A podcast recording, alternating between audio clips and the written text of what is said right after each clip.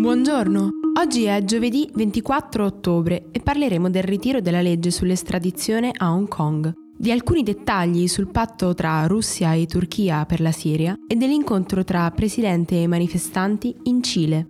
Questa è la nostra visione del mondo in 4 minuti. Governo di Hong Kong ha annunciato formalmente il ritiro della proposta di legge che avrebbe reso possibile l'estradizione verso Taiwan, Macao e soprattutto verso la Cina. La paura che questa potesse diventare una facile via di repressione per il governo di Xi Jinping si è tradotta in mesi di disordini e contestazioni anche molto violente, culminate con la morte di uno studente di 18 anni. La governatrice Carrie Lam si era pubblicamente impegnata a ritirare la proposta tempo fa e ora il ministro per la sicurezza, John Lee, ha rispettato la promessa. Nel frattempo, alcune fonti del Financial Times hanno fatto sapere che a Pechino si starebbero muovendo per sostituire la governatrice, diventata un po' il parafulmine delle proteste. In effetti, i manifestanti reclamano da mesi le sue dimissioni, ma chiedono anche che sia fatta chiarezza sulle violenze perpetrate dalle forze dell'ordine durante le manifestazioni. Fino a quando queste condizioni non saranno accettate e dicono non si fermeranno gli scontri.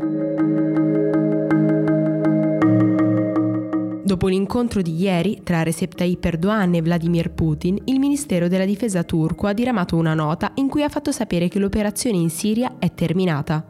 Mosca avrà un ruolo decisivo nell'area ora che gli Stati Uniti si sono ritirati e farà da garante per il presidente Bashar al-Assad che prenderà le redini nel nord del paese. La Turchia controllerà invece un territorio lungo 120 km e largo 30, fatto per lo più di aree sottratte allo YPG. È prevista infine una zona da cuscinetto di 440 km lungo il confine turco a est del fiume Eufrate.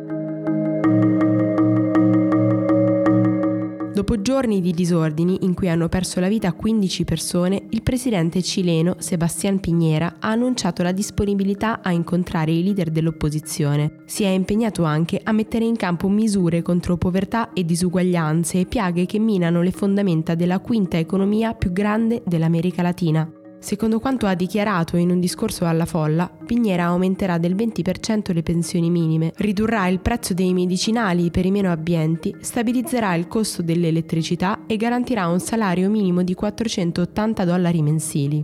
Per coloro che invece guadagnano più di 11.000 dollari al mese introdurrà una tassazione del 40%. Capo militare Benny Gantz sarà incaricato di formare un nuovo governo in Israele dopo il fallimento dei tentativi da parte dell'ex primo ministro uscente Benjamin Netanyahu. Alle ultime elezioni, infatti, i due leader non sono riusciti a raggiungere la maggioranza assoluta. Gantz può contare su un blocco di 54 parlamentari, inclusi quelli della coalizione che rappresenta gli arabi israeliani. Nonostante questo, sarà difficile che riuscirà a formare un esecutivo. Nella notte tra martedì e giovedì, nel container di un camion localizzato in un complesso industriale di Gray, vicino Londra, sono state trovate 39 persone senza vita.